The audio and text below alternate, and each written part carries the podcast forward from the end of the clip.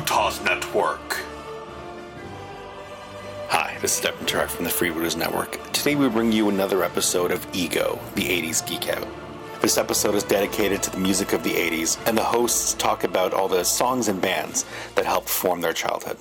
We hope you enjoy the show.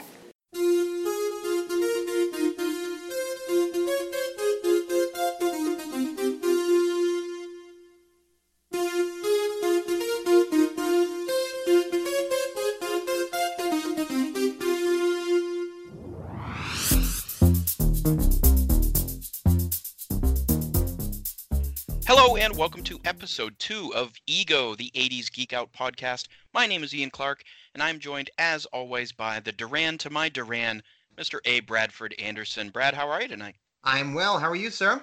I'm very well myself, and we're going to talk some music. Yeah, we are. Yes, we are. Yeah, as is the subject of the show, is 80s centric, and we're gonna.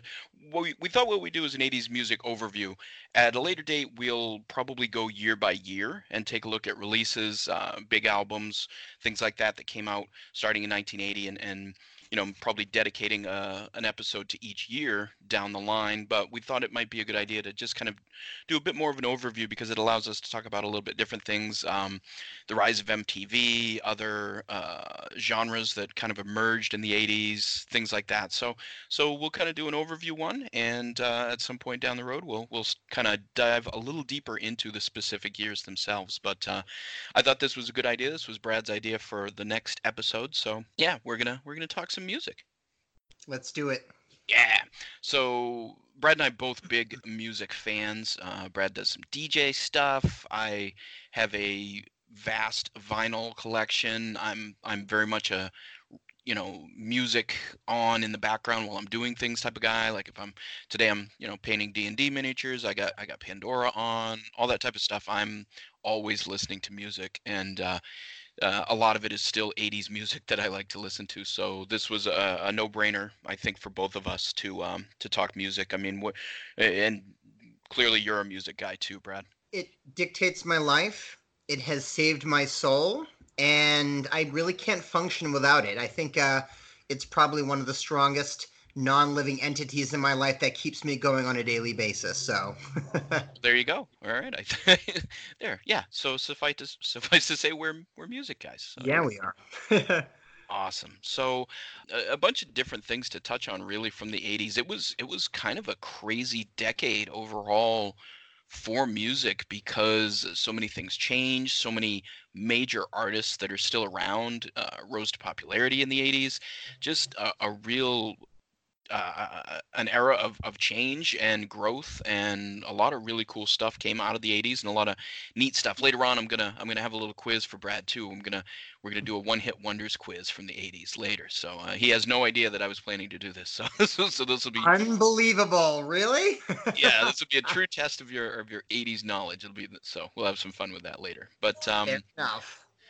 I don't know. I don't even know where to start. There's so much. Maybe let's just start with the big names that kind of ruled the 80s. Pop music was really the big thing. Obviously, you had the emergence of hip hop and new wave, and there were some of the straight up, you know, rock acts that were kind of trucking along. But right. But the pop stars really were the 80s as far as music. When you talk about Michael Jackson, Madonna, Prince, people like that, I mean, is that what you think of as kind of the big names that come out of the 80s? Yeah, I think, you know, on the domestic front, you know, certainly. I mean, Madonna, without, you know, hands down, was, I think, probably one of the earlier videos that I ended up seeing on MTV. Her name was kind of fairly synonymous with all my girl cousins. They were Madonna this, Madonna that. So it was kind of intuitive for me to actually follow up, you know, in the age way prior to the internet, to find out as much as possible about Madonna in magazines, news clippings, anything that I could get my hands on. You know, I'm a huge Madonna fan, and I've got a pretty impressive Madonna CD collection, to say the least. Nice. Yeah, was never, like, I always liked Madonna. I liked pretty much most of the pop stuff in the 80s, especially the early to mid part of the 80s. So I definitely remember enjoying. It wasn't anything I purchased, but things like Lucky Star, you know, was one that I always really liked. And so, and you couldn't go anywhere because she was so big. You couldn't go anywhere without hearing Madonna. So even if you wanted to escape, you probably couldn't. So yeah, she's definitely one of the top stars to emerge in the 80s. And another big one I touched on was Michael Jackson. Obviously had a career before with the Jackson 5 and had started his solo career in the 70s, but obviously just broke through to a completely other stratospheric level with Thriller. Right. So were you much of a Michael Jackson guy? I appreciated kind of some of the, I would say, later 80s stuff that he was in, that he was doing. Yeah, I was well aware of, you know, everything Michael Jackson was doing at the time. Obviously, you know, with the advent, and we'll touch on this quite a bit, what MTV and the video world did for music brought us much closer as fans to the music, but also painted a vastly different picture because, you know, that song performed live, you know, prior to the video clearly would have been vastly different than what we now anticipate as the entire zombie werewolf type thing that they're coming right. with. So for Thriller, I mean, you know, if we touch on that just briefly, great song, great samples, and the video really brought that to life, more so than probably most videos that I can recall from that time frame. Well, and it was almost viral marketing before there was such a thing as viral marketing, because everybody heard about this video and the disclaimer at the start that, you know, Michael Jackson says he doesn't want to, you know, this video to indicate to anyone that he has any belief in the occult or things like that. So just there was so much around the video, so much hype leading into it, that it was an event when it finally came out. Absolutely. Yeah, that album, obviously one of the best selling albums of all time, and I own that one on vinyl. I do like Thriller. I like the song Thriller. I like Billie Jean. Beat It's on there too. A lot of his bigger hits. But actually, my favorite song on the album is "Wanna Be Startin' Something." That's "Wanna Be Startin' Something." Yes, yeah. That's a little bit of a guilty pleasure one, but I think that's my favorite one on the album. But yeah, obviously he was a huge presence in the 80s, really embraced the MTV era and doing very cinema, you know, almost like small movies with his videos. He was one of the first ones to have storytelling within the videos and not just be like, you know, the band or the performer jumping around or performing live on stage. There were actual stories when you think of like Beat It and the whole gang culture. That was involved in that. Billie Jean is obviously a very striking video visually with the light up steps. I don't even remember that on the sidewalk. Yeah, stuff like that. So really embraced and worked with directors. Obviously, it was John Landis that he worked with for Thriller, who's known for American Werewolf in London and other things. So yeah, he really, Michael Jackson really understood and embraced the MTV era and it made him a star. Obviously, the music itself was still really good, but boy, he really knew how to work the MTV vibe. I mean, that the connection between kind of what you were saying before of how his ability to storytell and have the video back that. I mean, not just like as we well know, a lot of the stories that are told inside the videos, you know, may not correctly align in our minds what we think the song to actually be. But I think they did a fantastic job. Like you said, working with, you know, directors and producers and getting the storylines right up there. I mean, it's, you know, he would probably be one of the top, you know, performers of the 80s. If we look at the video structure of it, coupled with the music, he was right up there, you know, at the pinnacle. Yeah, absolutely. Yeah, everything tied together, the record sales and videos and concert sales, all that stuff was massive for him. And I think there are three that come to my mind when I think of the big stars of the 80s, and I don't know, maybe I'm off base with the third one, but I don't think so. But to me, it's Prince would be the third one. Yes. It still bums me out that he's gone now. Such a huge talent, and I think. He started to get his due later, but for a long time, I felt he was so underrated as a guitar player. Oh, agreed. Absolutely. Fantastic guitar player. And to tie into that, I think even when was the first Batman film 89? Yes. Yep. Okay. So obviously he was the soundtrack component of that. I was kind of blown away. At first I was a little unsure of, you know, Prince, knowing what I knew of him, obviously doing a soundtrack role, and a lot of the videos that, you know, complemented the that were in the film as well as outside of the film, music inspired by, were fantastic. And that one video that he did is like a tire, everything was segmented. It had Batman themes in it, Joker, dancing, women, everything was gone crazy. But I think that that was a real nice compliment to a really good start of that franchise film. That was unique, seeing a pop star of his caliber in that role of, you know, producing and, you know, running the album that backed the movie. Yeah, it was a very interesting choice. That whole film, and I'm sure we'll get to the Batman film on its own at some point, but just to kind of go off on a little tangent with that, that whole film was a whole bunch of risks, really. People lost their minds when Michael Keaton got cast as Batman. They didn't think Tim Burton was necessarily a good fit because I at that point, what had he done? Beetlejuice, Pee-wee's Big Adventure, just a handful, just you know, a small sample of quirky movies that were hits. Right. But it seemed an odd choice, and then you throw Prince in there doing the soundtrack, and it's like, where is this going? Right. And then of course it was a huge movie, mega hit. Yes. Yeah, so that was kind of an interesting dynamic. Yeah, so I want to touch on just kind of the big, you know, what I felt were the big three pop stars of that 80s era, but we can certainly, I definitely want to dive deeper on some of our favorites. Who, why don't you pick one? Who do you want to start with? You're wearing a t-shirt right now of one of them. Do you want to start with them?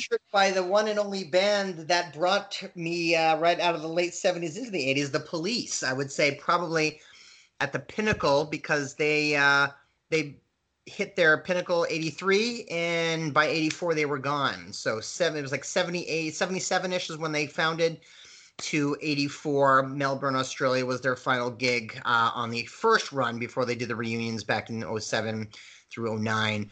But The Police, I'd say, Police and Sting were probably hugely influential for me. And it's funny because a lot of my musical tastes very early on for the 80s shifted, not domestically. I mean, I definitely had some faves, Huey Lewis and the News. I did enjoy a lot of what Bruce Springsteen was doing, Van Halen domestically, but I shifted very quickly once I learned there was an entire world abroad, you know, coming from the UK and the new wave scene and everything. So I would throw just a couple names, early bands, you know, as you mentioned, Duran Duran, Echo and the Bunnymen, Depeche Mode. So a lot of the synth pop, new wave stuff that I really connected with, really launched me. But, you know, speaking in terms of, you know, mega bands at the time, I'd say The Police themselves probably were what I was listening to and, you know, burning through cassettes on a regular basis. So. Yeah, and you would put the police in new wave. I always wonder where that, because I know there's kind of like the synth wave and new wave. Yeah. Well, it's funny because they, you know, there's a lot of debate as to where exactly they fell. I mean, they were genre shifting with each album. Started off kind of in the punk era, then they had the reggae thing, punk reggae, white reggae as they called it, and then there was the pop albums. I would say probably after Ghost in the Machine, there was one other album called Synchronicity, and that one really catapulted them to a really different level altogether. That I would say kind of dominated the pop world. So they from 83 to 84, you know, they had that upper echelon rung kind of locked down. Yeah, and I'm just looking at their discography here. It looks like kind of so Zenyatta Mandata was 1980, and that I think is kind of the one. I think they had a little bit of radio play before, but it looks like just looking at the tracks. Yeah, this looks like the one that really brought them over here in the U.S. with "Don't Stand So Close to Me" is on there. "Da do do do da da da da" is on there. So yeah, definitely some good ones. I think I'm trying to think. On vinyl, I have which one has "Walking on the Moon"? Is that the first one? I think that's Regatta de Blanc. Okay, so their second album. I have that. That was 79. But I think Synchronicity is probably my favorite of theirs when you go track for track, because so Synchronicity itself I love, Synchronicity 2. The whole second side is amazing. It's incredible. Yeah. It's amazing how the entire album ties itself together in a unique storyline, even though there's not necessarily, like, Synchronicity and Synchronicity 2 definitely connected. When they performed that in concert, back in the 80s, those two songs always segued in from one right into the other. So that was kind of a nice pairing, the way they had that. But, you know, the entire album itself is just, it's still, to this day, still holds up in my book as one of the best albums ever released. Yeah, I'll go over side two here in a sec, but I have to mention about Synchronicity. You always get points for me if you can work in the Loch Ness Monster. So we'll work on that. Which they do in Synchronicity. Yes, so they do. Side two of that album is Every Breath You Take, which was huge. I'm trying to think. So one thing that was super popular in the 80s, I don't know if you remember this, but like at the end of the year, all the radio stations would do like the top 100 songs of the year. And I feel like that one was either at the top or like 2 or 3 that year. It was probably within the top 5, maybe even the top 3 at least, based on radio play and popularity. Yeah, that song was huge. King of Pain, great song. My favorite on the album, I do love both synchronicities, but Wrapped Around Your Finger, I think, is probably my favorite one on there. Yeah. And Tea in the Sahara didn't get radio play, but that's a great song. Great song. And it's funny because a lot of the songs that came off that album did come out, like they never played Miss Gradenko ever, you know, live. And that's one of my biggest pet peeves, that, you know, they performed the bulkhead of the Synchronicity album back in the 80s when they were doing the Synchronicity tour, the world tour, but that song never made it, which is a fantastic song. And it's definitely would have fit the mold of the gig, but I think it's, you know, again, one of Sting's reasonings for not including some songs and including others, that, you know, that mystery will probably never be solved unless, you know, they were to reunite someday and maybe play that again, but that's a tall order and a long wish from today. Yeah. Just for completeness' sake, their other album released in the 80s was 1981's Ghost in the Machine, which had some big hits on it. Two Spirits in the Material World, great song, I love that song. Every Little Thing She Does Is Magic. That's a little more poppy, but still a good song. And Demolition Man, which I don't know if it necessarily got play then, but it certainly I remember it later when the movie came out. When the movie came out, and they redid that basically, yeah. So obviously great. Just some great output over a real short span of time there in the early 80s from the Police. And then since we're talking Police, one of the earliest cassettes I remember purchasing with my own money, it was Sting's solo album Dream of the Blue Turtles. And I know you're a big Sting fan overall. I mean, what are your thoughts on that album? To date, that probably is still his best album that he ever did. That's pretty amazing for a debut, in my opinion. I've kind of gone back and forth with some additional, you know, Nothing Like the Sun came out in 87. And I think The Soul Cages was 1990 or 91. So as a debut album, Dream of the Blue Turtles kind of rode the wave of Synchronicity in many ways. That I think he took a lot of the elements of what was happening around the band at that time, and then he got away with and pulled off the huge coup of mixing in, you know, the jazz influences, stuff where he initially, you know, as an early jazz bassist, you know, aligned himself with, I think it was Branford Marsalis on the sax, and a variety of other, you know, session musicians who ended up becoming the touring band that ended up doing the world tour, which was fantastic. So that album still holds up for me. Fortress Around Your Heart is probably my favorite Sting song in the history of any Sting catalog piece, post-Police. Yeah, that's a great song. There were a bunch of radio hits on there. If You Love Somebody, Set Them Free. Yeah. You mentioned Fortress Around Your Heart. My favorite song on the album and my favorite Sting solo effort is We Work the Black Seam. Yeah, just a fantastic song. Super. It's one of the things that I'm you know, I don't want to say most proud of, but a proud thing that I have as far as raising my kids is that my two boys we listen to, you know, I listen to vinyl, and my two boys do not listen to, they have no idea who Taylor Swift is. They know who they are, but they don't listen to anything like that. They know all these, you know, classic rock. And I have a pretty eclectic collection, but my older son, Kaiden, one of his favorite songs is, We Work the Black Seam. Right. So that's, yeah, so it's such a good song, and it's a great album. Good parenting going on over there, I think. That's a good thing. We try. It's not all wins, but at least hopefully culturally I'm doing okay. Culturally influencing, that's perfect. Yeah, so I knew you'd want to touch on The Police and Sting, because I know that's big for you. So I'll talk about probably my favorite group to come out of the 80s, and I was a huge fan. So I've kind of done a split thing here. I have one artist who is among my favorite of all time in Ronnie James Dio, and did two great albums with fronting Black Sabbath, and also had a great solo career in the 80s. I was not listening to him then. So later, when we do the year-by-year breakdown, I'll talk a little more about the album. So Dio, I'm a huge, huge fan, but my top group from when I was a kid and listening to it when it was current and still very much enjoy is Men at Work. Yeah. Yeah, only had three albums. The third album did not perform very well. The first two were huge. Business As Usual, yes, and Cargo. Cargo, yep, were huge records. Business As Usual won the Grammy for Best New Artist that year. I think it was 84. I'm looking at the discography here. Yeah. There's going to be a lot of Wikipedia tonight, so I hope listeners are patient with that. Business As Usual was 81. All right. Yeah, but again, huge radio hits with "Who Can It Be Now," which I think that was the first one.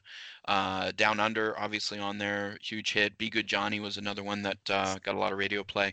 Yeah, "Who Can It Be Now." Still, that's a fantastic open. That the drums and then the sax kicks in the first seconds of that song.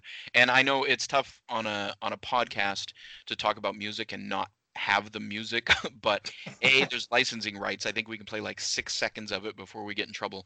The opening and closing songs notwithstanding, please don't sue us. And not only that, but just the time it would take inserting all of them. So apologies, listener. Just if these are things that you don't know but you're interested in, please seek them out. But I'm guessing most people know. If they're listening to this show, they know a lot of these. But so obviously huge hits there. And then I think Cargo is a better album. There were a number of radio hits on there, like "It's a Mistake," Dr. Heckle and Mr. Jive, but not only my favorite Men at Work song, but one of my favorite songs, period, probably in my top 10 of all time, is "Overkill." Yes. Which is just a great song. And they had such a nice sound because they had real good, solid drums, guitar, all that stuff was good. Colin Hay, fantastic vocalist. He's had a great solo career. I really enjoy his work. But I think Greg Ham was really the backbone of Men at Work because he played flute, saxophone, I think there's clarinet on some songs. He played keyboard. He was just a hugely talented musician and a major part of what makes that band work for me. Absolutely. Yeah, so I want to mention them because, yeah, they're still one that they hold up really well for me. I still listen to them quite a bit. I have a live CD, I think in Brazil, that's really good. And they're another one of those, and you touched on it a little bit with The Police there. They have a couple of songs that never got airplay and a lot of people don't know that I think are really good. One of them is "Down by the Sea," off the first album, which is a great song, and then off Cargo, "No Sign of Yesterday" is a great song, and those are ones that I wish more people knew about. So yeah, if you're not familiar with those, listeners, please do seek them out because they're really good songs. And just a band that I know, you know, were huge and they were big pop stars and everything, but I think they maybe don't get enough credit for how good musically and technically they were. Right. Agreed. Yeah, absolutely. And they were one of the handful of Australian bands that were just coming out of the great island continent, and along with INXS and Midnight Oil, they all three were kind of leading the charge in their own respective areas, and really made an impact musically much further away from their borders. So, yeah, for sure. Moving on, one that I know that we both like, so we can talk about. Once you start us on Duran Duran. Duran Duran. Oh, where do I start with this band? CD single collections, live recordings, both legal and possibly unauthorized, trading rings, all sorts of things, getting a couple concert t-shirts, vintage one, having it get destroyed. It's my life with Duran Duran has been intertwined inexplicably. I think certainly, as the case with most bands, still around, still performing, you know, their catalogs are always going to be stronger towards the early part of their career, early even to mid. But as you know, I couldn't even tell you the last couple albums that they put out. You know, I have lost touch with the Duran Duran, but you know, things that tied it in for me early on. You know, another band that really embraced the video world and what MTV could do for them. But also the fact that they, you know, they and another European band scored the James Bond soundtrack main theme. So with A View to a Kill for Duran Duran and then A-ha's The Living Daylights, those two really embodied a lot for me, because having, you know, loved the James Bond series from my dad and then getting into it and then the music just tying in made fantastic things. Yeah, that's one amazing band that, even to this day, even despite their catalog being, you know, maybe not as popular as the early stuff, they still put on a really good show. Yeah, there's someone I would like to see live. I've never seen them live, so yeah, that's on the short list of ones I would like to see. Just taking a look, I don't want to go deep on everybody's discography, because I think we'll dive deeper when we do the year-by-year breakdown. But just I was curious what was on their original release, their first album, which was self-titled. Self-titled. Yeah, Girls on Film and Planet Earth are probably the two best known ones. So kind of interesting, definitely hits, but not ones. But it was their second album that really broke them through, and that, of course, was MTV driven with Rio, right. Which was a huge, huge album. Hungry Like the Wolf, I remember being on all the time. Yeah, Rio.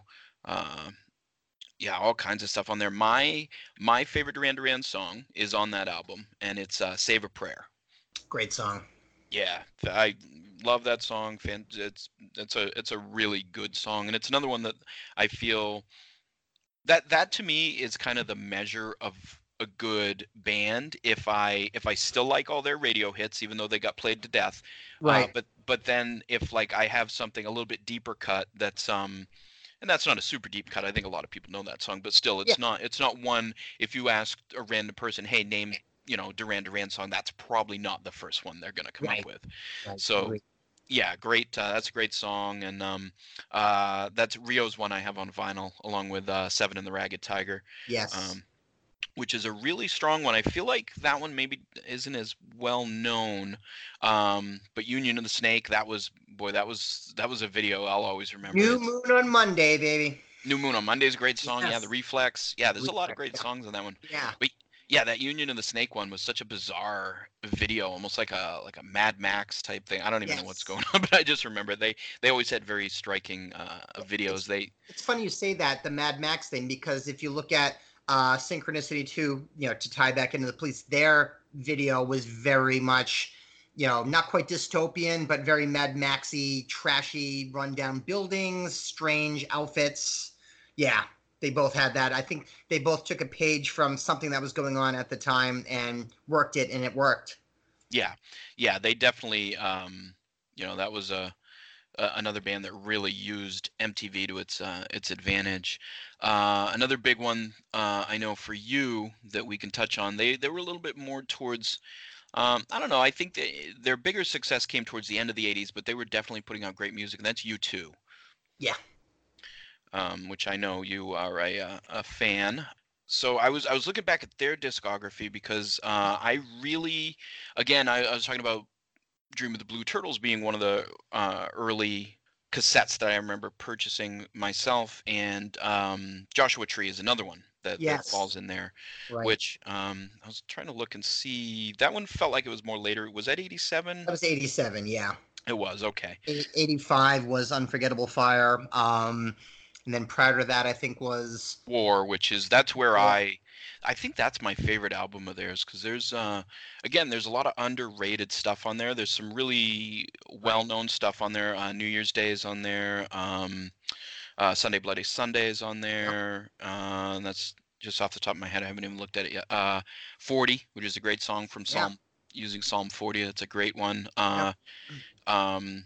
Yeah, a lot of great ones. Seconds, I love Seconds. Seconds, great song. It's funny because a lot of they, you know, early on had too many. Well, they had the Live at Red Rocks album, which I think still technically it might be available on DVD now, but the actual release of it, I think on both sides of that album, you would get the entire performance, as I recall.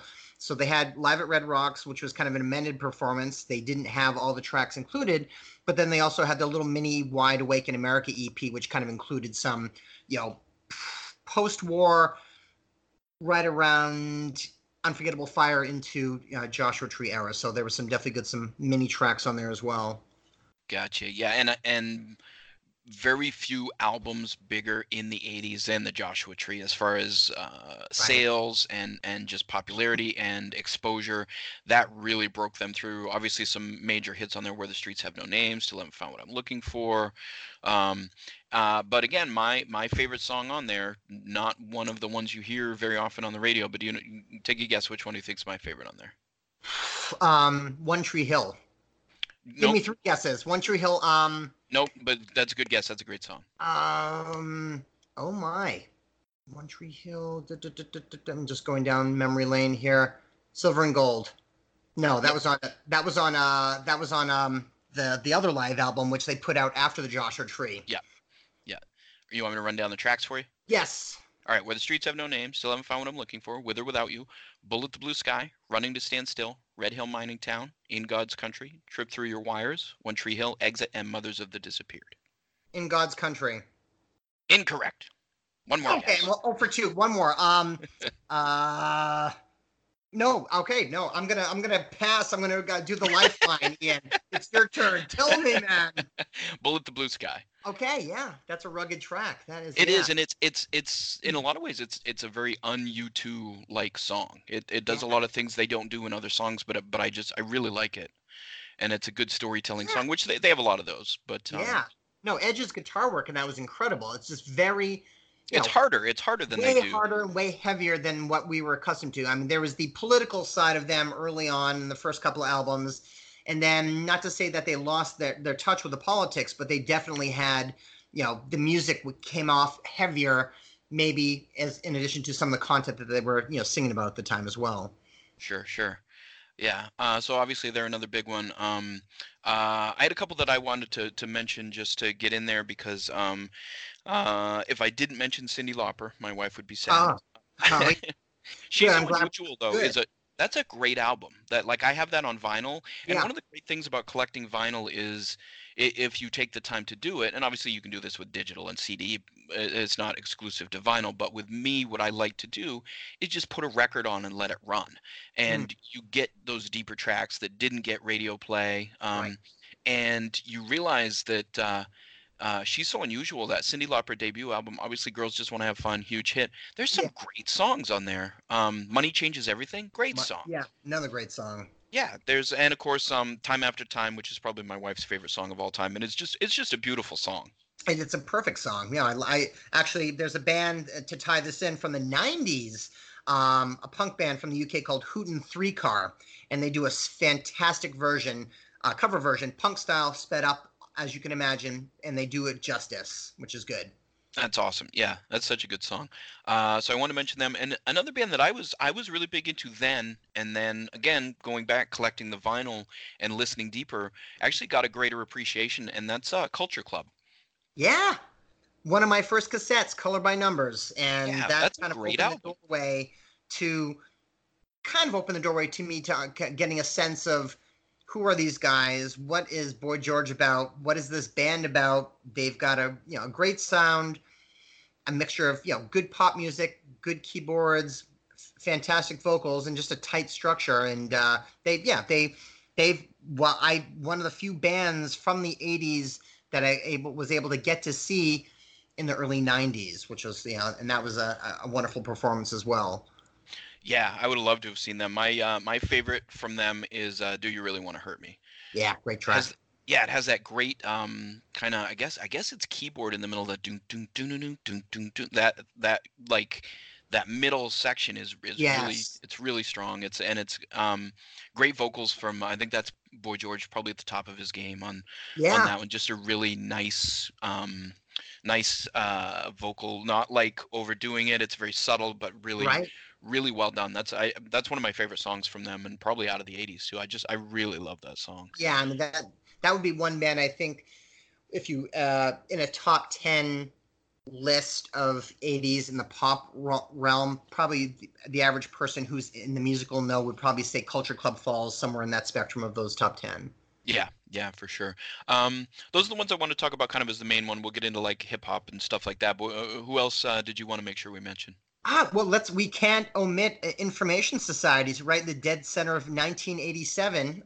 Their album was just way ahead of its time.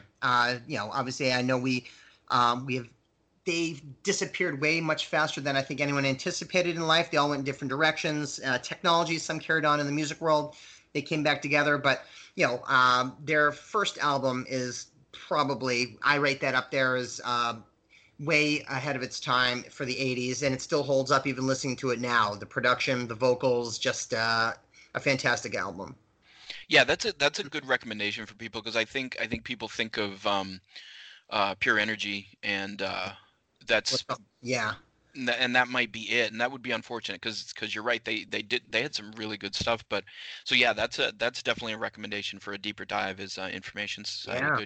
Good pull there. Yeah, who else? I know you're a little more, you got a little more into, like, in later years, I've really started to appreciate, like, the Smiths and The Cure, and you mentioned Echo and the Bunnymen, so you were, I'm not sure about then, but I know you definitely have a greater appreciation for those than I did at the time. I mean, I expanded, to get a sense of how I was getting guided, pre-MTV days, or right around the cusp of MTV days, we had in our Mr. Paperback in Skowhegan, we actually had a couple of magazines that caught my eye. They were more geared towards, it looks like in retrospect, more towards girls, young girls, but it was called... Was it Tiger Beat? Tiger Beat and Bob. It was. And I was kidding. No, absolutely. And I would be looking at the Kung Fu magazines and the karate magazines, and then next door would be the music magazines. Like, oh, there's Rolling Stone and then what are these other ones? And that's how I learned very quickly about who are these cool people in, you know, Gothic, you know, The Cure. I saw Robert Smith. I saw Morrissey. That's how I learned about, Echo and the Bunnymen. They wouldn't have large segments in those magazines, but they would be just enough to be like, who are these cool guys and what is this music? And obviously we were way pre-internet, so there I am, you know, working mowing lawns to try to get enough money to go ahead and buy cassettes on Gambles, and they almost always paid off. You know, from everything, like I said, from the Smiths, Cure, Echo and the Bunnymen, even Depeche Mode thrown in there. A lot of it was learned based on just seeing a picture of them and having a few lines beneath them in a magazine. Well, yeah, it really was we didn't have the internet to and all these other things to kind of inundate us with new music and things like that. You had to, like you said, roll the dice with sometimes just based on an album cover. Right, and a lot of times radio or print would showcase a band of who's coming and what's up next. But the radio hadn't caught up to that point, weren't playing their music. So it was a complete risk, but I would say almost 100% of the time that risk gamble worked out, because the bands, whoever was doing the layout, the artwork, had some really good eye-catching stuff, enough to bring me in and say, hey, check this out. And you end up, your mind gets blown very early on as to this whole alternative genre that was kind of formulating, you know, in the early to mid 80s. And then obviously the late 80s, it just burst open, you know, opening the doorway for what became the 90s. Yeah. Speaking of what, I was just thinking about, like, whether it was their look or what it was, but one of my favorite bands then and now, actually, on vinyl is one that I really like to listen to that had kind of a striking look was Thompson Twins. Yes, absolutely. That's another, I think we might have to separate that down at some point. The, you know, top 10 bands of the 80s from the UK, top 10 from the US. Thompson Twins, another phenomenal trio, as it was, with touring musicians. But yeah, I have a modern day mega mix on that I've created on a flash drive that I take with me in my car, and there's about 4 to 5, you know, Thompson Twin tracks strewn throughout the modern times as well as the 80s. So yeah, that would be another band I would rate right up there in the top 10 exports of really good alternative, early new wave synth pop music.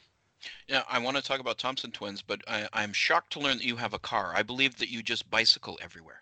Yeah, it's leased, so I don't quite have a car.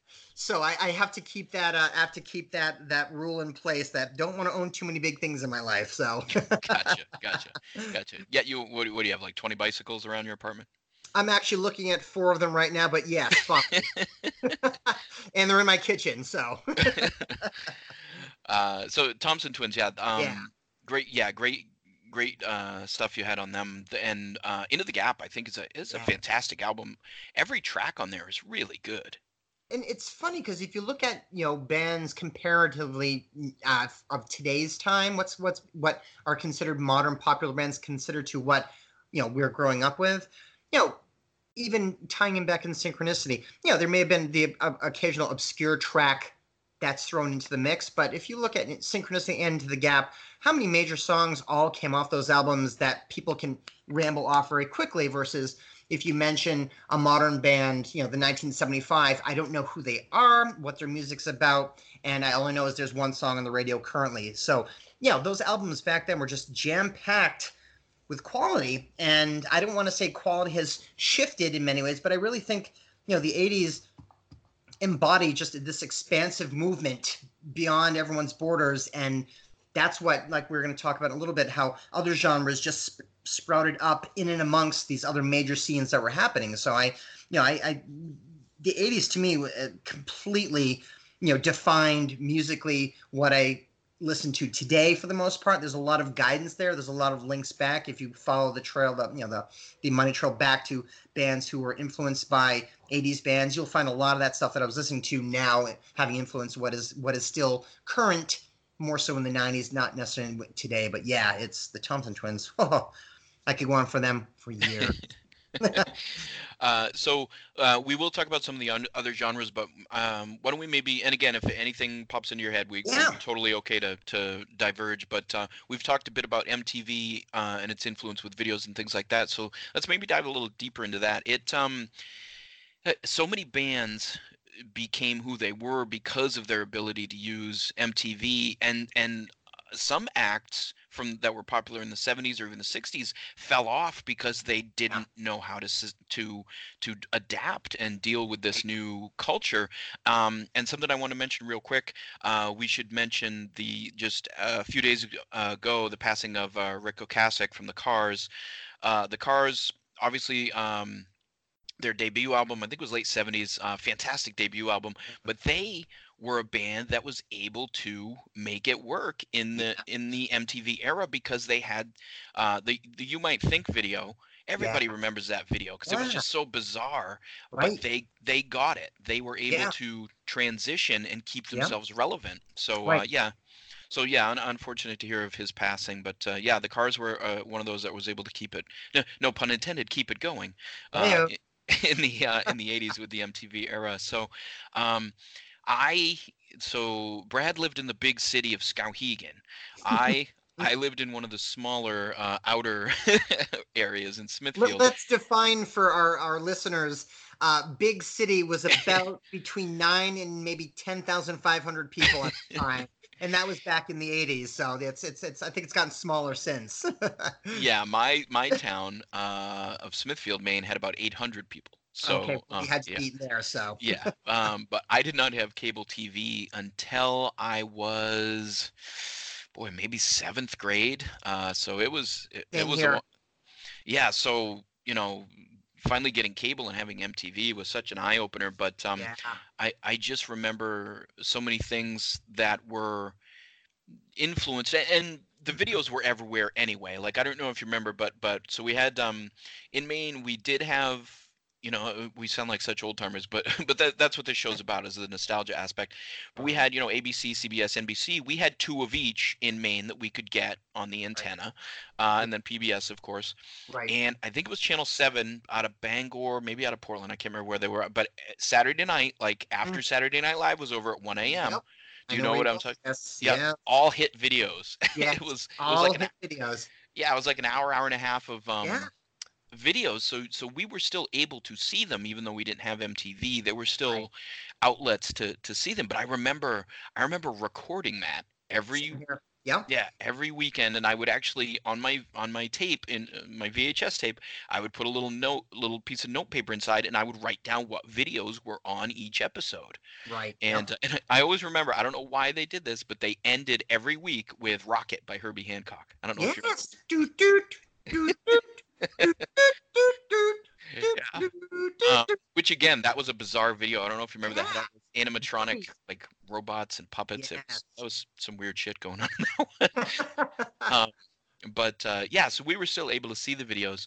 One of the things I want to talk about too was kind of the way that the videos and the musicians, and I think it all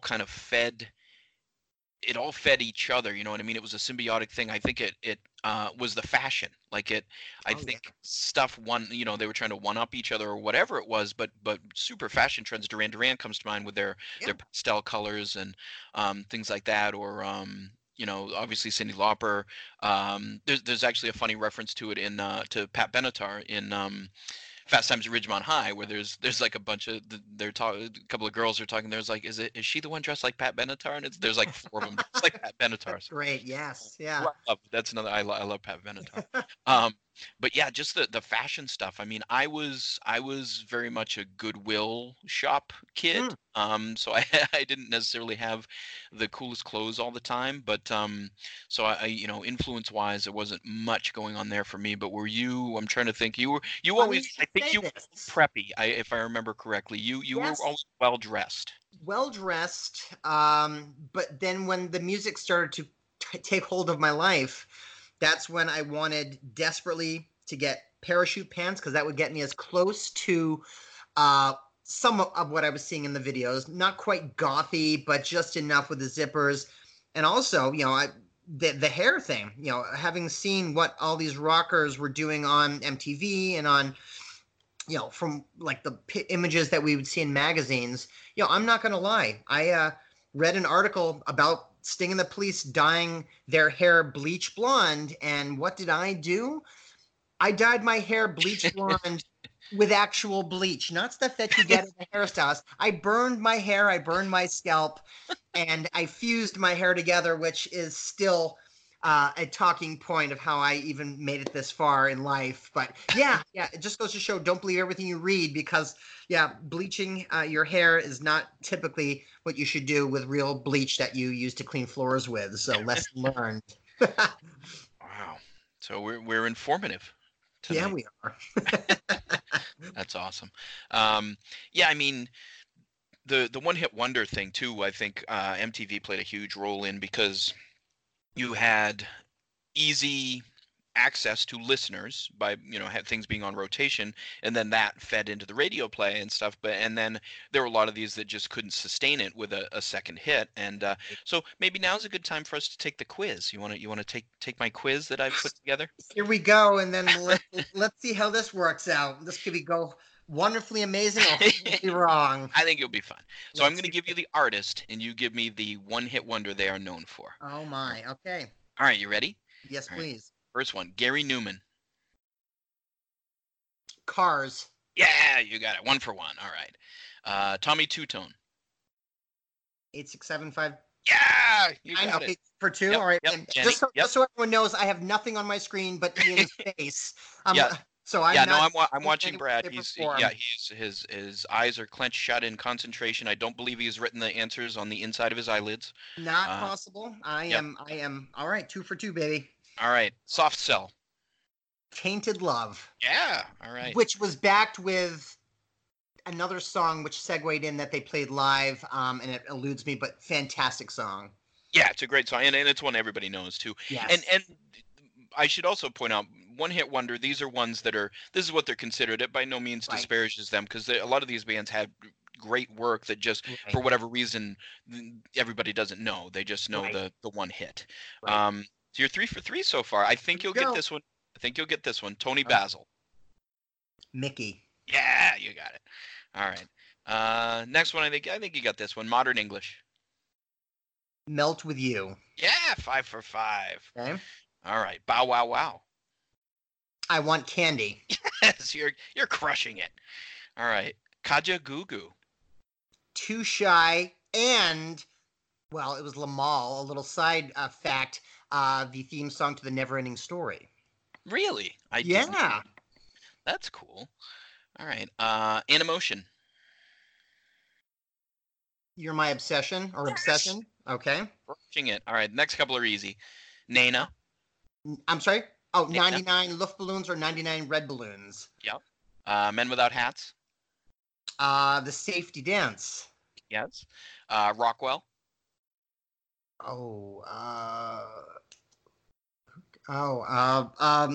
I can sing the lyrics. Rockwell.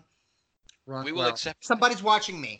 Yes, got it. With Michael Jackson singing. With Michael Jackson. Who money watching me? There we go. Yeah. So you're crushing this. Eddie Grant.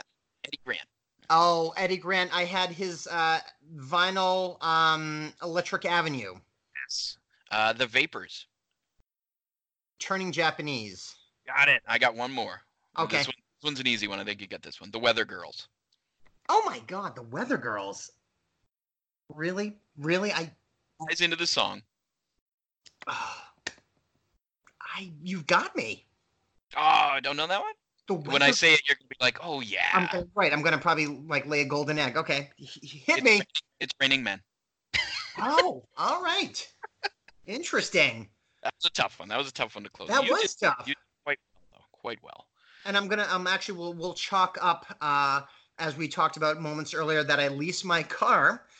When I got my lease, I had Sirius XM radio. So a lot of the foundational knowledge that I came back into over the last couple of years was thanks to First Wave and getting a lot of bands that I had lost touch with back on the forefront of my listening habits. So, yeah. Yeah, that was good. Yeah, and great songs. Those are all great songs. All great songs. That's why they were hits, and that's why most of those I still really like. One of my favorites on Pandora is just 80s hits, and stuff just runs through, and you're always like, oh, it's a great song. So I do want to talk about the emergence of hip hop and stuff that. One thing I wanted to mention too that I'm not going to touch on here, but I'm a huge fan of Rush. They obviously had a lot of great production in the 80s, so that's something I'll get a little deeper on when we do the year-by-year breakdown, because they put out so many albums in the 80s, I'll be able to go a little deeper with them. So, so hip-hop, by the way, I would highly recommend on Netflix, Hip Hop Evolution, which is a documentary series. They're about 45 minutes to an hour each. I think there's only 4 episodes per season, and they're on the 3rd season. Incredibly well done, fascinating, all kinds of stuff that I did not know. I'm not up on current hip hop, but I like classic, especially through the 80s and 90s. I listened to a lot of rap and hip hop, a lot of stuff I did not know. And it's really well done. It's done by a filmmaker named Sam Dunn, who did the history of heavy metal, which I really enjoyed. I am a metal fan, so I like that. But I'm really loving Hip Hop Evolution on Netflix. I would highly recommend it. It's very well done. Hip hop obviously born in the 70s, but really, again, MTV helped really push through some of these acts in the 80s. And so, you talk about groups really coming to prominence and individual rappers coming to prominence in the 80s.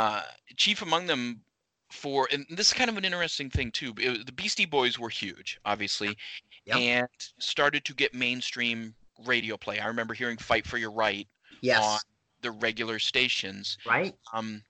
So it's one of those things where it's unfortunate in some ways that it had to be a white group from Brooklyn that broke through with something that was born in the inner cities, in New York.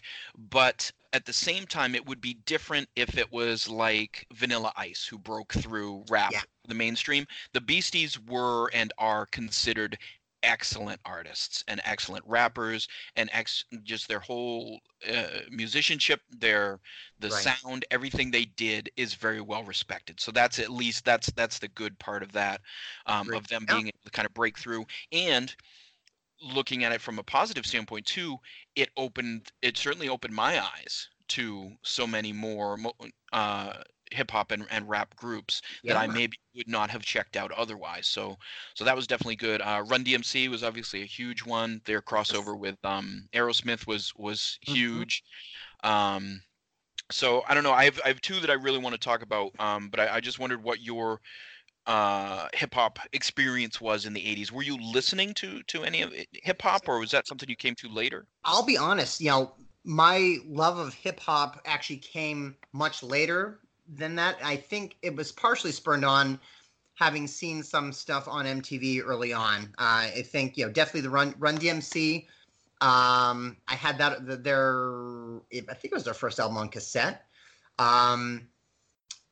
LL Cool J I was very familiar with, Grandmaster Flash. So there was quite a bit of that. Eric B and Rakim, the early stuff I was accustomed to, but my fondness and appreciation came much later. Because I was definitely focused and deep in this stuff that was pouring into the U.S. from abroad. But I would say the Beastie Boy, Paul's Boutique and everything, that definitely, MTV bolstered with the videos and the kind of the mayhem they caused on screen, on video, definitely helped my appreciation of that. Hip-hop was always kind of running parallel, but I just didn't quite grab onto it until, I'd say, probably in the 90s, when I started to see hip-hop infusion going in other directions, which just kind of blew my mind, so. Yeah, and speaking of one-hit wonders, a popular activity, I don't know how much you partook, Brad, but a popular activity at some points through our high school career would be on a Saturday night to go to Champions in Waterville and dance. So yeah. So many a Saturday night was spent there. But again, a lot of great, because it was, a lot of good dance music. There was a lot of hip hop stuff that was played there, including one of my all time favorites that I always request at every wedding I go to, and that's "It Takes Two" by Rob Bass and DJ Ian Clark. Yeah, I still know every line to that song. I won't test you because I'm going to believe you.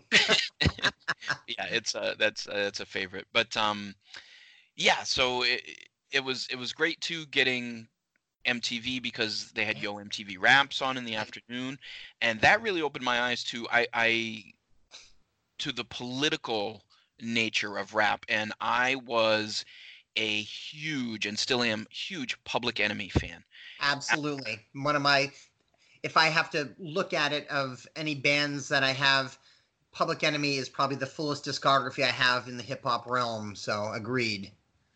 Yeah, and just because of the message and their political nature, and, being a white kid growing up in the woods of Maine, not really knowing and seeing things that the black community was dealing with on a daily basis, really opened my eyes to a lot of things. And huge fan of Public Enemy. Really, those albums there in the late 80s, Takes a Nation of Millions to Hold Us Back, Fear of a Black Planet, I wore those cassettes out. I absolutely love them. Still really, really like that music and the message. Some stuff doesn't hold up as well, but a lot of stuff does. Fight the Power certainly still carries the same weight today that it did then. And so I just really like them. And I also listen to a lot of NWA. That's a little tougher to listen to now, because it's so misogynist and violent. And but at the time, huge album, had that one on cassette, rolled out. But but again, the political message from Public Enemy led me to other things, led me to KRS-One, other artists like that. So it was a great time musically to have your horizons expanded, and if you were willing to. Right. And I remember one of our friends, I pulled up to her house and I'm like blaring Public Enemy and shut the car off. And she's like, the rest of the neighborhood doesn't want to listen to your music. And then later, a few years later, like probably around college, she came back to me and she was like, I was wrong about Public Enemy. And I was like, it's okay. Okay. Yeah. You're forgiven. Yeah. So I don't know if there were any other hip hop or rap. Yeah. I would say probably, Public Enemy really is still the pinnacle. I know they have a few lineup changes and so forth, but they still have fared the test of time with their what they're about, what their message is. Such Flavor Flav, Chuck D is just like this really good synergy, and I like the fact. I mean, there are a lot of bands that were in the '90s, that were in the kind of the dance crossover movement.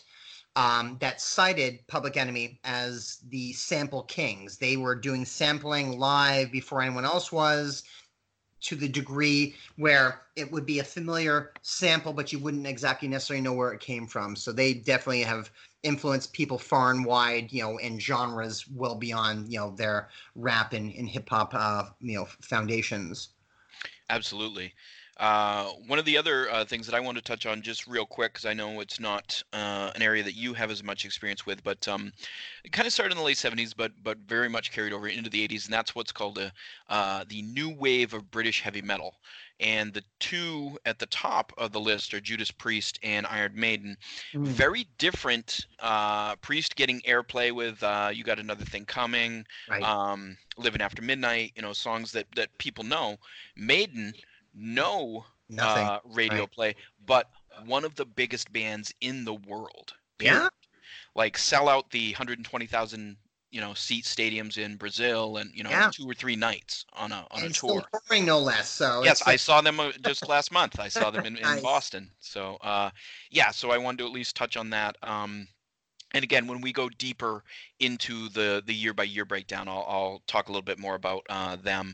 Right. And, of course, hair metal was big in the 80s, with, the Def Leppards and the Motley Crue and Poison and stuff like that. I think a lot of them haven't stood the test of time well. I think they were very manufactured type of hair metal, and I look at one that I think is not held up well at all is Poison. They a lot of their stuff looking back now is kind of crap. But yeah, agreed. And, yeah. And they may have even been the one that started the power ballad thing too, which everybody got on board with, and that got old pretty fast. But spinning out of that in the later, it was 87, Appetite for Destruction by Guns N' Roses. Yeah, which was obviously a massive record, and yep.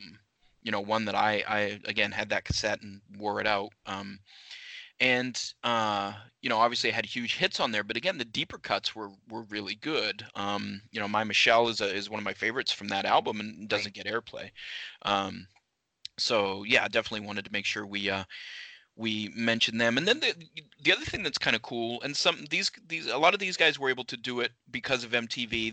They were able to keep it going with, videos that connected with people without being like crazy, over the top type of videos, but were more straightforward and just kind of kept doing their things. But a few of the rock ones that I wanted to mention were Springsteen, who's sure. He was just trucking along doing what he did, right. And again having videos that weren't anything major, but were keeping him in the public eye and selling records. John Cougar Mellencamp, yes. Had some great albums through then and understood the MTV crowd. AC/DC kept making the same record over and over, as they joke, but yes. Again, everyone loves AC/DC. I love AC/DC. I've seen them in concert a few times. And Aerosmith really adapted well, although Aerosmith is one of those bands for me that has a massive delineation between where I love them and hate them. And sure. I think it's because of MTV that I started to hate them, because Love in an Elevator, mm-hmm. Ragdoll, those songs were so many songs from that album and those couple of albums in that era when we were like, junior, senior high school were overplayed. And I if I never hear them again, I'd be happy. Used to be able to know the entire track listing of Permanent Vacation, so yeah. So, but they kind of just kept trucking along, you know, through the 80s. Yeah, I think that's about it for what I had to talk about. But are there any other artists you want to talk about? Yeah, just briefly, I mean, Huey Lewis in the News as another major U.S. player was a band that, you know, if you look at my music collection today, even so through the cycles that it has gone through over the years, you know, I've always loved Huey Lewis. He doesn't quite fit in with anything that I listen to. You wouldn't necessarily have his music or their music, for that matter, seated beside anything that I have, but they certainly were fantastic, and they have just had a solid catalog all the way through. Their performance, you know, they've had, obviously, like most bands from that time frame, many lineup changes, but a lot of the core key players are still in the band. Huey Lewis, yes, and another kind of, which we didn't really touch on, was the kind of the reggae. Obviously, we mentioned mentioned very briefly, you know, the Police's kind of, you know, tinkering with that sound. But for a band for me that is really important that I still listen to today is UB40. That was a band that definitely embraced, was really good, solid performance wise. Now in 2019, there are two UB40s, and that's a dilemma for people. One contains Ali Campbell, and then one contains Robin Campbell and the other members of the band. So they didn't have to be each called UB20. One would think that would be the case. That's still just as confusing. But they're pulling an Oasis move and doing their own thing, and apparently doing pretty well at it. But yeah, they could update the, like, age wise and do like WeB60 or something like that. That's going to come. You know it's going to come. Sorry to cut you off. No, that's the one show that I regret as a 9 was UB40 playing at Colby College. Oh, yeah. And I won't name names, but there were people that knew I wanted to go, had the means to bring me, and it didn't happen. So we will keep those people safe. It wasn't me. I didn't have a car. It wasn't you. No. But yeah, definitely UB40 is one of those unique entities that, you know, a love of reggae music, you know, Caribbean style music, but with their own flair and just unique style. And another band, you know, that had solid hits pretty much throughout the 80s, you know, one of them being a cover version, but still Red Red Wine is, people can say that would be the first song I think about when I think of UB40. So yeah. And real quick, just to touch on Huey Lewis in the News, I think people forget how huge that band was for a couple of years. Yeah. That Sports album, everybody had that. Everyone had that, absolutely. And then again, same situation. They had a couple tracks on the, you know, Back to the Future soundtrack, Power of Love and Back in Time, and those two tracks basically thrust them further forward to then be able to be more kind of household names. And I think more people realized the power that they were going to have very quickly. Yeah. Speaking of concert stuff, we should maybe talk about concerts a little bit here, because you mentioned missing out on UB40. My very first concert I went to, I've been to a lot of concerts. Just to give people an idea, I think I went to last year alone. I didn't go to as many this year. I've been to a few this year. Last year alone, I think I went to 8 concerts, and not just like, oh, you know, out at a club somebody's playing, like major venue concerts. Right. So I go to a lot of concerts. I've seen a lot of bands. My first concert is a bit embarrassing, but I do own up to it. It was at the ballpark at Old Orchard Beach in Maine, where they had a lot of shows there. I think they still do. But my first show was Milli Vanilli. Oh my wow! Look at you. A band that was made and broken very quickly, and you can see them perform live. Yes. Wink, wink, live. Yes. In my defense, everybody had that album. And I actually went back years later and bought multiple copies of the CD, thinking that it was going to be something to hold on to. And I still probably have a copy somewhere amongst my collection. So yeah, it's a good album. Let's be realistic here. It's a good Blame It on the Rain. Yeah. Yeah. And I always try and defend myself by saying, again, I was huge into hip hop, which we already talked about. Yeah. Opening for them on that was Young MC, who nice. With Bust a Move, who was very popular at the time. So I'm always like, I was there to see Young MC.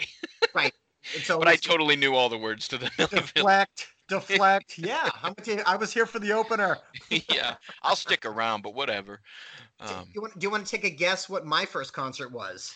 Oh, boy. Give me the year. Can you give me the year? It was 1980. I think it was 89 or 1990. And I'll give you a couple more hints. It was in Maine. It was at USM. The band. Beach Boys? No. Not a bad choice.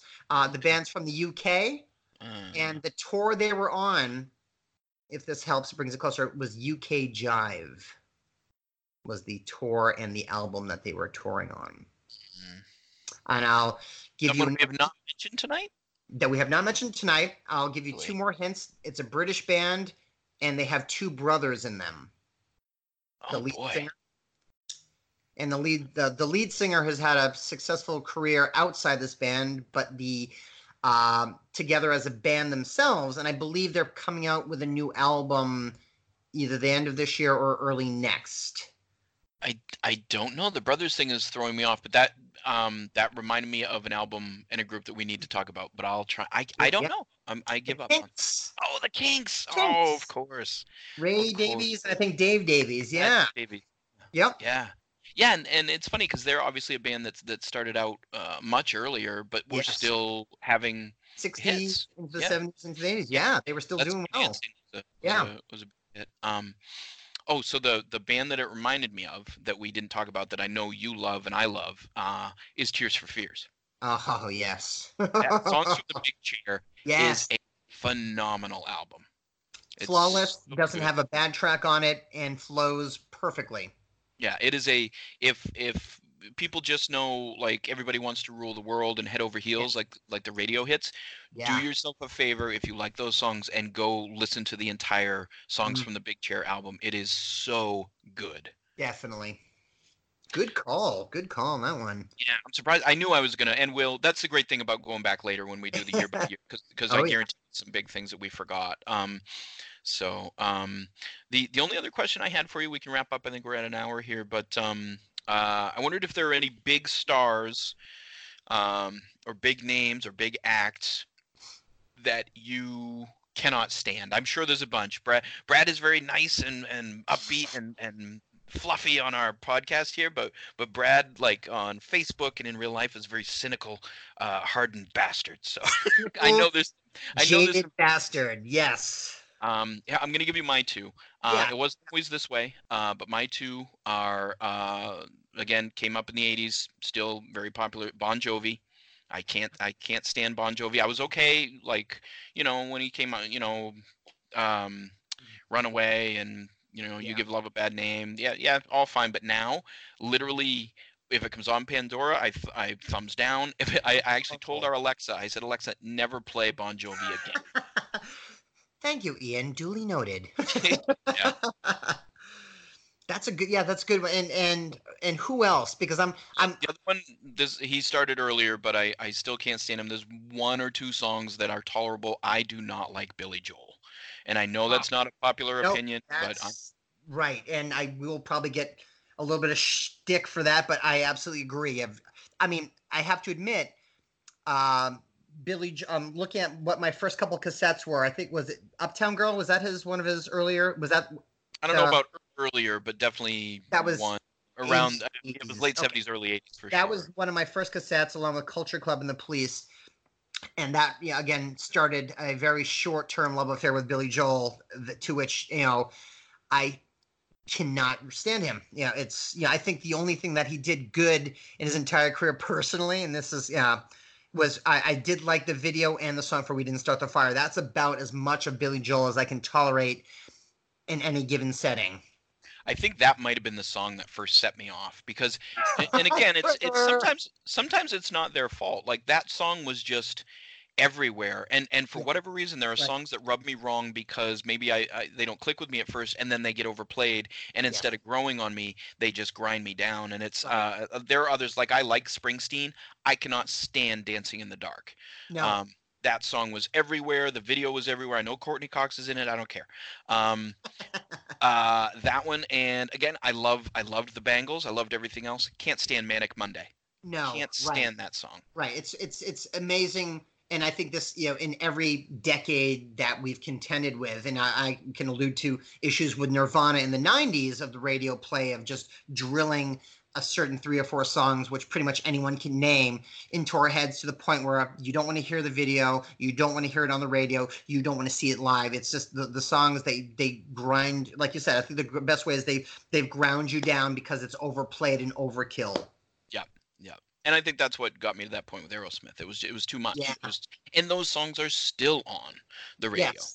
Like somewhere right now on 100 stations, Love in an Elevator is playing. Oh, of course it is. And I would prefer Dude Looks Like a Lady playing, but no, that would probably be shelved in flavor of the more poppy commercial Aerosmith that became the mid to late 80s into the 90s. But yeah, so those were a couple that came to mind. Do you have any that pop into your head? I mean, I agree with you on Billy Joel as a whole. If I had to rate one individual that I just have no love for, no interest, 80s wise, I'm trying to think if there's like another band or artist that just I can't tolerate. And I think, I mean, it's funny that we have that same synergistic thought process on, you've captured that even without us talking about that in advance. You've kind of nailed the ones. I was never a big fan of Bon Jovi as well. And again, another band that MTV embraced and pushed it on us to the point where you just can't, it makes you sick to hear the music. But I think, if I had to, at the end of the day of a list of individuals, Billy Joel would be at the top of I'm not the least bit interested in anything that he's done. Yeah, for me too. Awesome. All right, well, we can wrap up or we can keep going. If is there anyone you didn't, because again, and we'll do this, we'll hang up with each other and we'll text each other and be like, oh fuck, I forgot this or whatever, and because we almost forgot Tears for Fears, which is one that we both really like. And another band, this is just a random pull-in that again fared fairly well from the 70s into the 80s with the advent of MTV, and a band that I don't own but I do really appreciate, having watched a lot of them in concerts and individually as musicians. Hall & Oates is a band that I really enjoy them. That's another good solid Americana band that falls into that genre of the Billy Joels, the Springsteens, the Huey Lewises, that whole pop genre with a little bit of rock and roll infused in there. They were definitely something that I never expected I would like, but I actually, I will not turn off a Hall & Oates song if it's on the radio or if I see it on TV. Daryl's House, I remember watching a lot of episodes of that when it was on. I was just fascinated to hear the stories and of the old artistry of himself mixing with the new artistry and so forth. Yeah, so Hall & Oates, I think, would be another band that I have a great fondness for. Enjoyed it then, but I actually really appreciate it now more as an adult. Yeah, they there's a couple like that are a little too poppy for me, like your Kiss is on my list. Not a huge fan of that one, but Maneater, I think it's a really good song. They had some good stuff. I know we're trying to wrap up, but I keep thinking of things. Where Do You Stand? Now, this song, for whatever reason, has come back into kind of the, I don't know if it's the national zeitgeist or even worldwide, but it's everywhere now.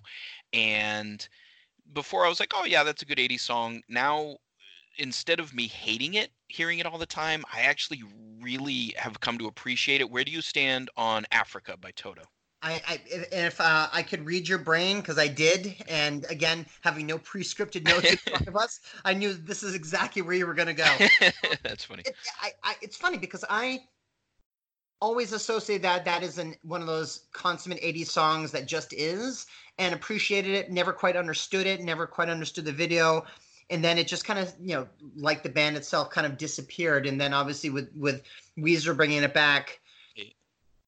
That plus now the actual song, the original version is being played again. So yeah, I actually, I joke about, oh God, I really and I roll my eyes, but I kind of, it's like a guilty pleasure. I actually do appreciate Toto, and I do appreciate what they've done. And I think it's a really good song, obscure. And, you know, a lot of people try to figure out what the references are, but that is a really great track. And I think the original, you know, definitely deserved a much needed kind of, not necessarily a revamp by Weezer, but deserved a second shot in the public eye. And it seemed to take storm in the public consciousness because, you know, I'll be hearing people whistling it at random. Yeah. So it shows up in commercials. So, yeah, it has now come back into the collective public consciousness culturally for us, which I think is kind of neat. Yeah, and it's funny how that happened because my kids were telling me that I can't remember if it was last year, maybe the year before, but on their bus on the ride to school in the morning, they would the bus driver would have the radio on, and literally every morning, Africa would come on, and after a little while, every kid on the bus is singing with that song. Wow! And that's just a strange thing to happen with a song that's that old, right? To kind of like overtake the minds of the children, and it's like kind of like the modern Pied Piper, if you will. Right. Must go to Africa. Right. Must go to Africa and understand lyrics. I think, speaking of lyrics, I think that's one of my favorite songs too. I'm a big fan of adding my own lyrics to songs. Oh, yeah, absolutely. And, cool. And one of my favorites with that one is I Met Lorraine Down in Africa. That's what I generally sing. But, and also, and I think, you know, and I know there's some web pages dedicated to this out on the interwebs, but there's a lot of songs by bands that I adore and love that, in my mind, you know, back in the day when we would open up our cassettes and all the bands largely would have their lyrics in there. You know, some of the times I wouldn't go because, you know, a lot of the artwork back in the day was just superficial in the sense that it was on the outside of the insert art for cassette tapes.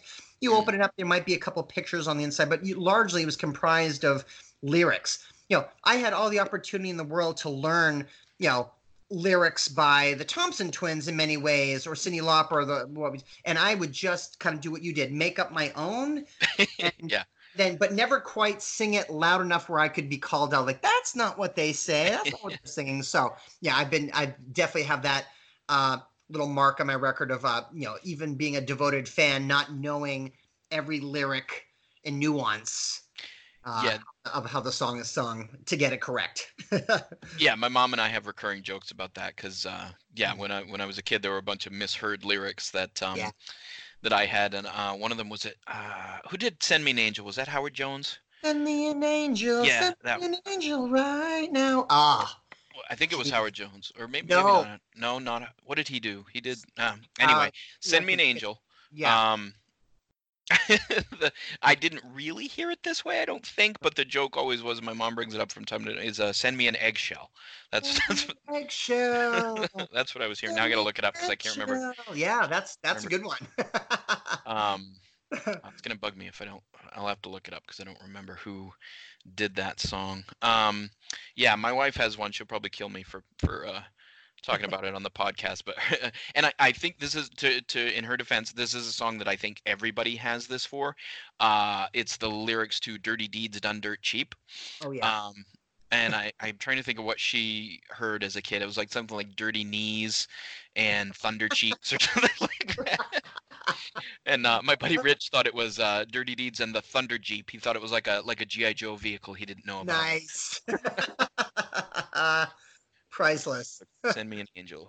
Who did this? I gotta know who did this. Yeah, me too. Real life. I would not have gotten that. I would not have gotten that. Yeah. Awesome, Brad. Is there anything else we want to talk about? I think we did good for an overview show. This was excellent. Yeah, this was so super fun, and obviously you and I are big music guys, so we could talk about this stuff forever, and that's why it's great. I'm happy that you came up with the idea for kind of the overview of, because I think that allowed us to do some different things that we won't be able to do when we go into the year by year breakdown. But again, when we get into the year by year breakdown, we'll get to go a little deeper on other stuff like specific album releases and kind of what was, you know, popular trends that year and things like that. So yeah, that was a great idea. I appreciate it, and I've had a ton of fun as always. Me too. Awesome. So we will be back next month, and with it being October, we thought it would be a good time to do our first deep exploration of a movie, and we'll do a scary movie. And I'm not sure if we've made a decision on which one yet. I'm going to leave it up to Brad, but we'll watch the movie, we'll take our notes, and we'll go nice and deep on an 80s scary movie. And I will, once we decide, I will post on the Facebook page ahead of time, so you guys can, if it's a movie you've never seen, you can check it out. If it's something you haven't seen in a long time, you can check it out and refresh your memory. If it's something that you saw recently and you love, you can watch it again. But either way, we'll let you guys know what it is, and that'll be our first kind of deep dive into the movies of the 80s.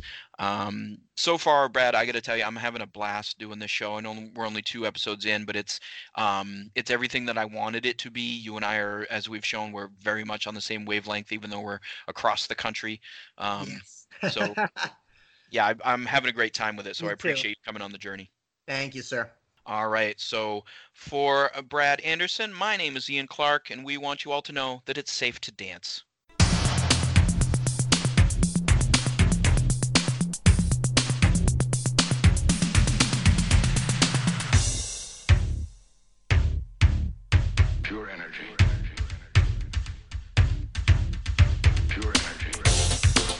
You've been listening to Ego, the 80s Geek Out podcast with Ian Clark and Brad Anderson. We are a part of the Freebooters Network. Check out the freebootersnetwork.com to listen to all the awesome podcasts on the network.